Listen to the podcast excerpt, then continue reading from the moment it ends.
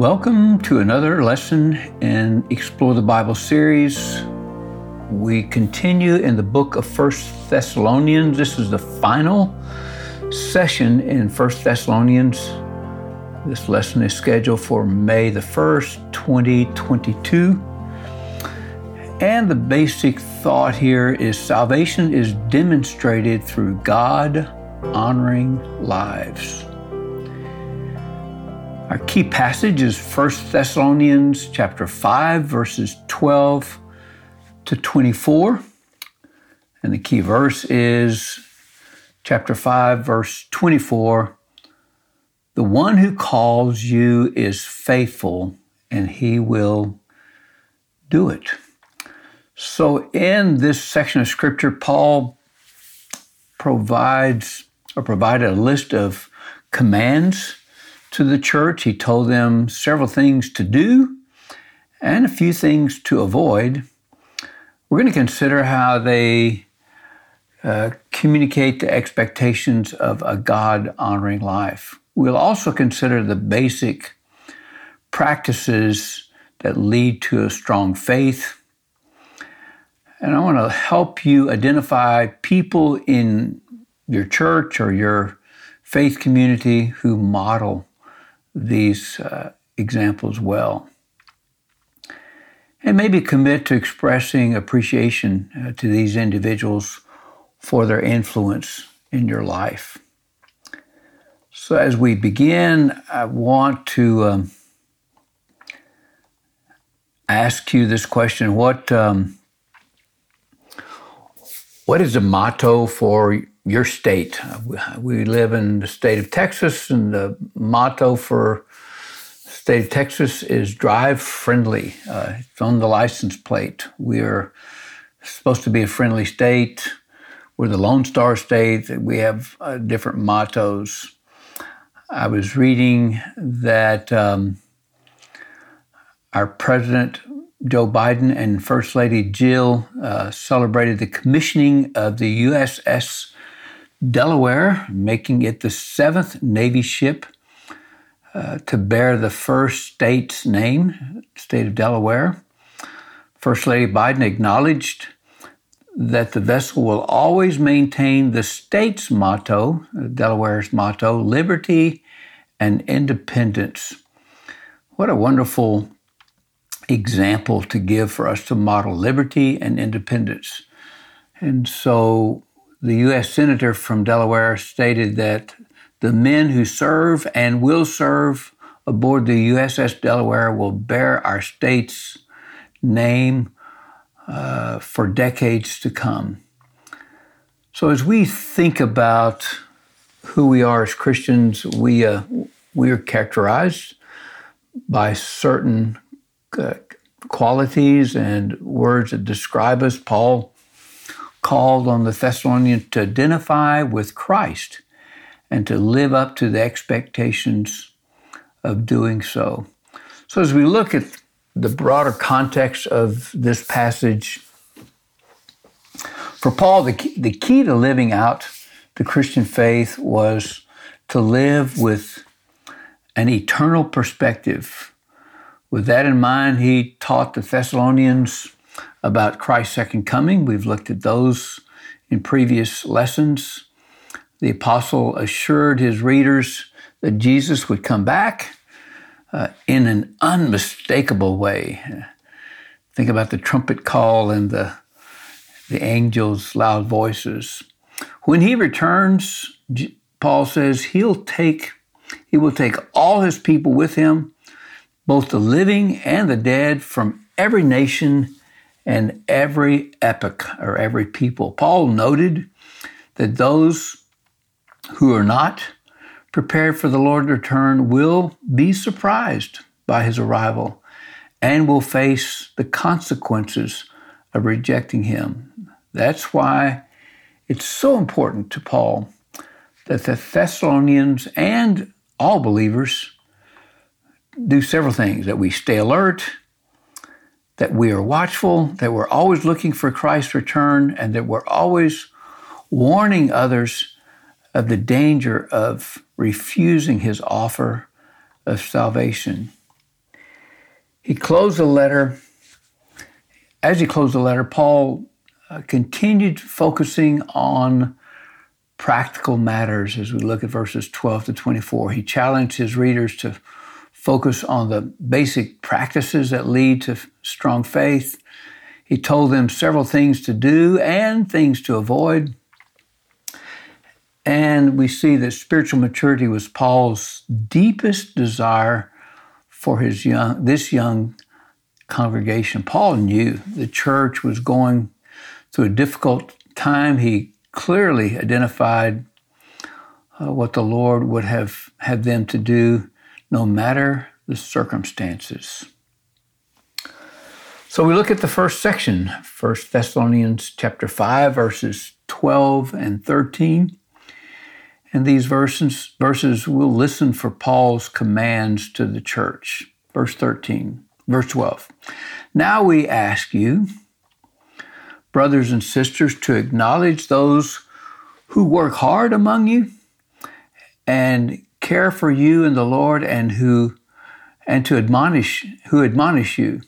Hold them in high regard in love because of their work live in peace with each other.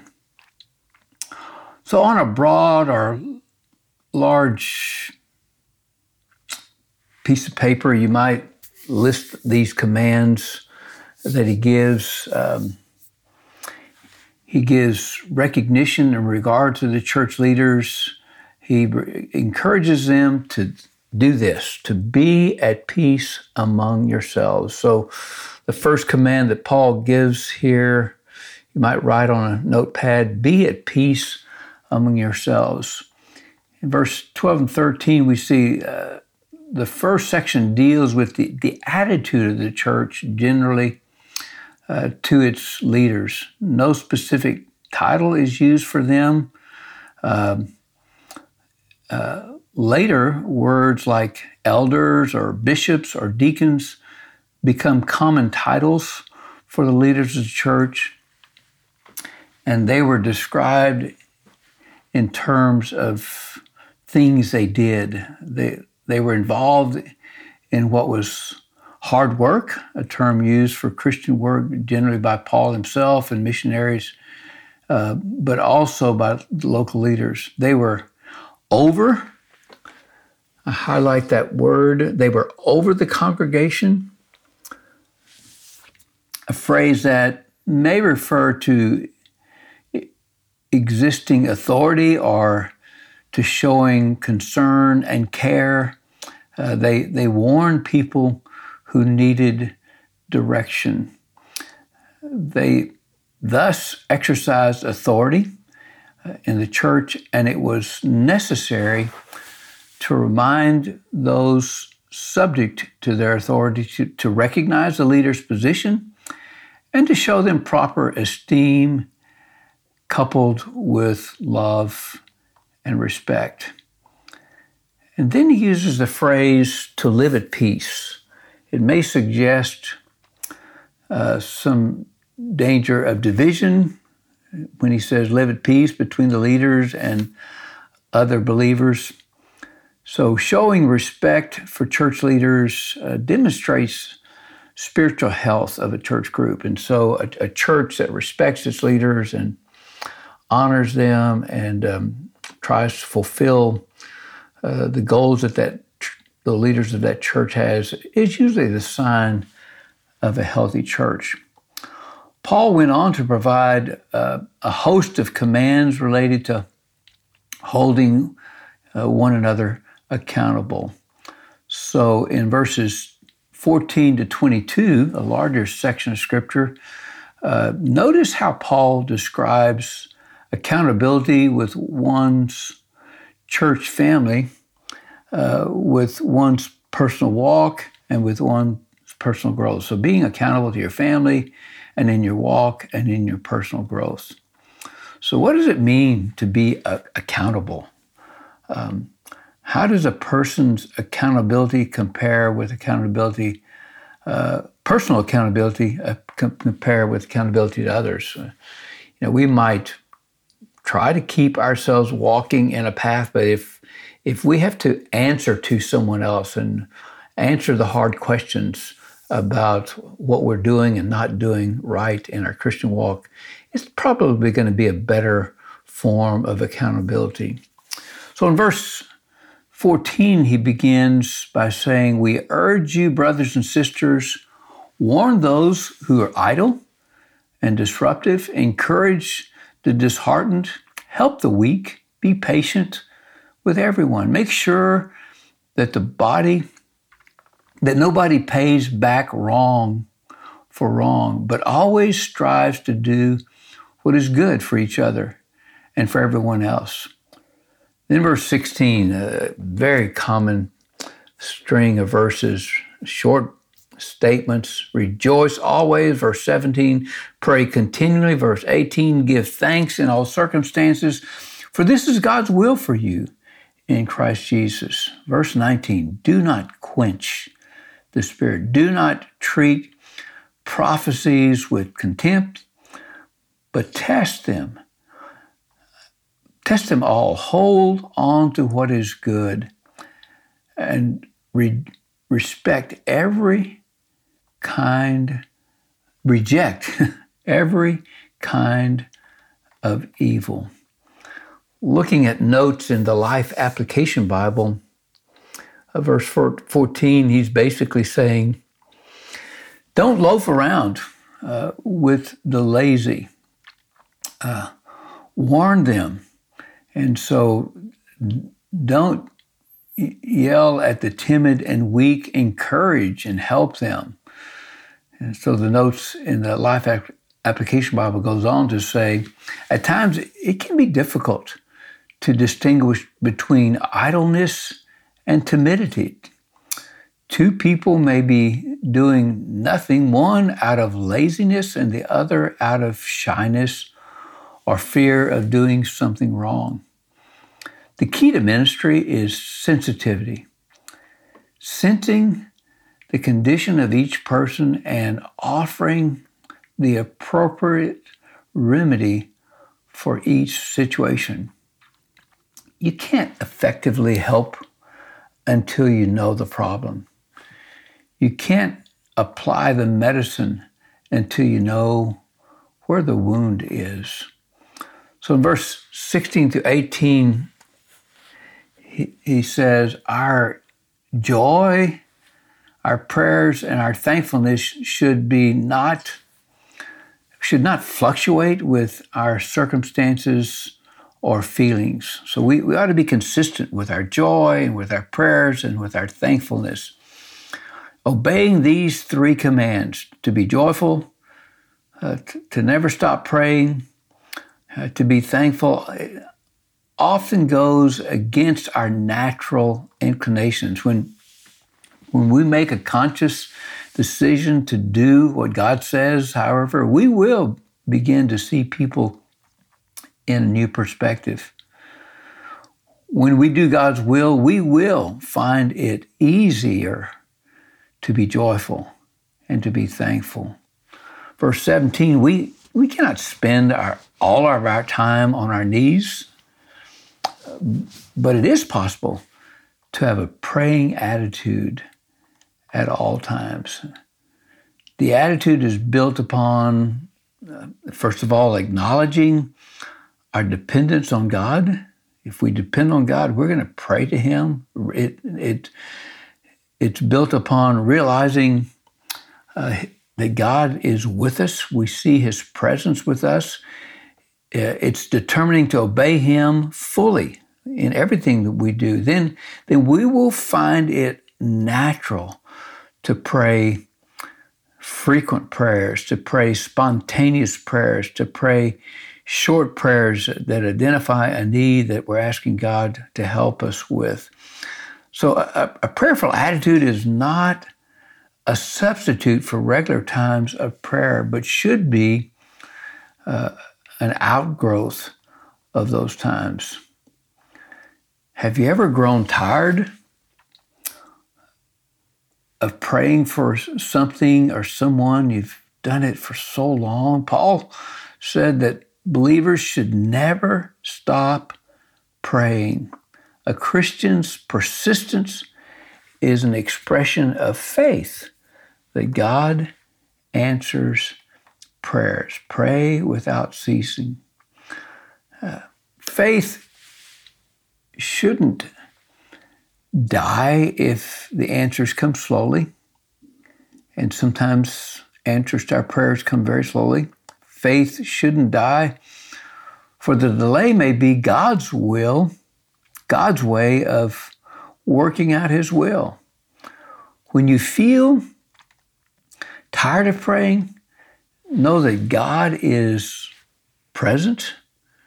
Know that God is listening. When you feel tired of praying, know that God is always answering in ways that He knows are best. So, as we look at verse 18, Paul was not teaching that we should thank God for everything that happens to us. But in everything, we should not we should thank God in everything. Evil does not come from God. So we should not thank him for it. But when evil strikes, we can still be thankful for God's presence and for the good that will be accomplished through these distressing moments. Verse 9, 19 says, by, by warning us not to stifle the Holy Spirit, Paul means that we should not ignore or toss aside the gifts the Holy Spirit gives us. Don't stifle it. Here he mentions prophecy. In 1 Corinthians 14, he, he mentions speaking in tongues. Sometimes spiritual gifts uh, are controversial, and sometimes spiritual gifts cause division in the church, especially if one person who has one gift thinks, well, everyone ought to have that gift. And if you don't, you're not as spiritual as I am. And Paul uh, warns against that in several of his letters to the churches. So rather than trying to solve the problems, some Christians prefer to smother the gifts. I just won't, won't express any of the gifts that God has. Uh, this impoverishes uh, the church, we should not stifle the Holy Spirit's work in anyone's life, but encourage the full expression of these gifts to benefit the whole body of Christ.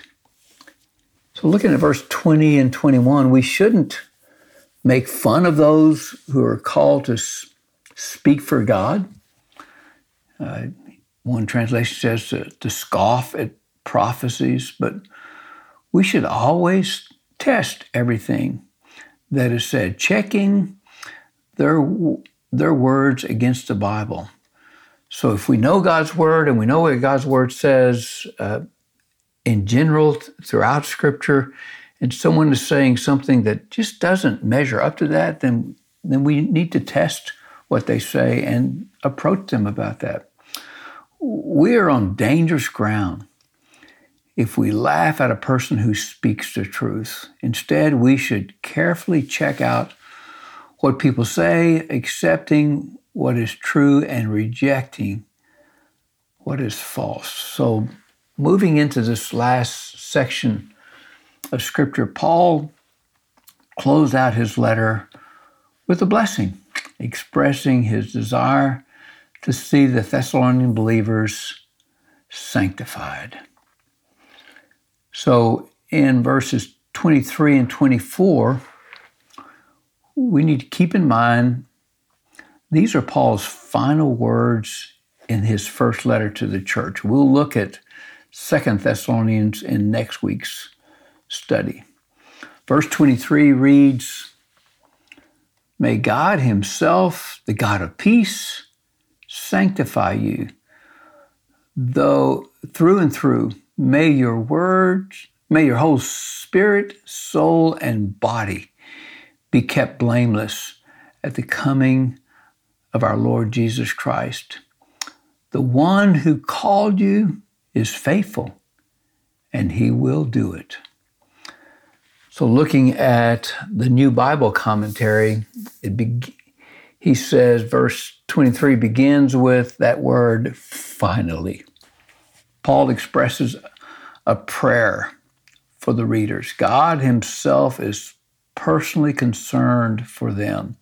He is the source of spiritual blessing.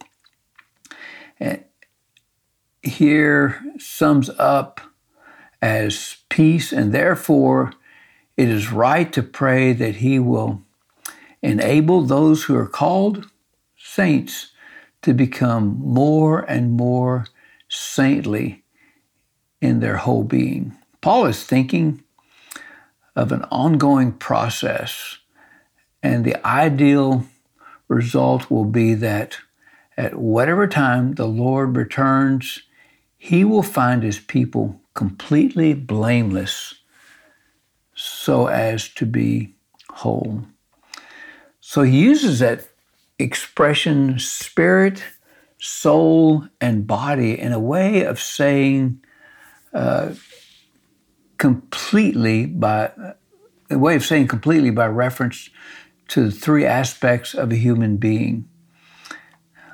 Life, so he's he's describing life in relationship to God, life in the human personality, spirit, body, and the, the body through which one acts and expresses itself. And so the spirit, soul, and body.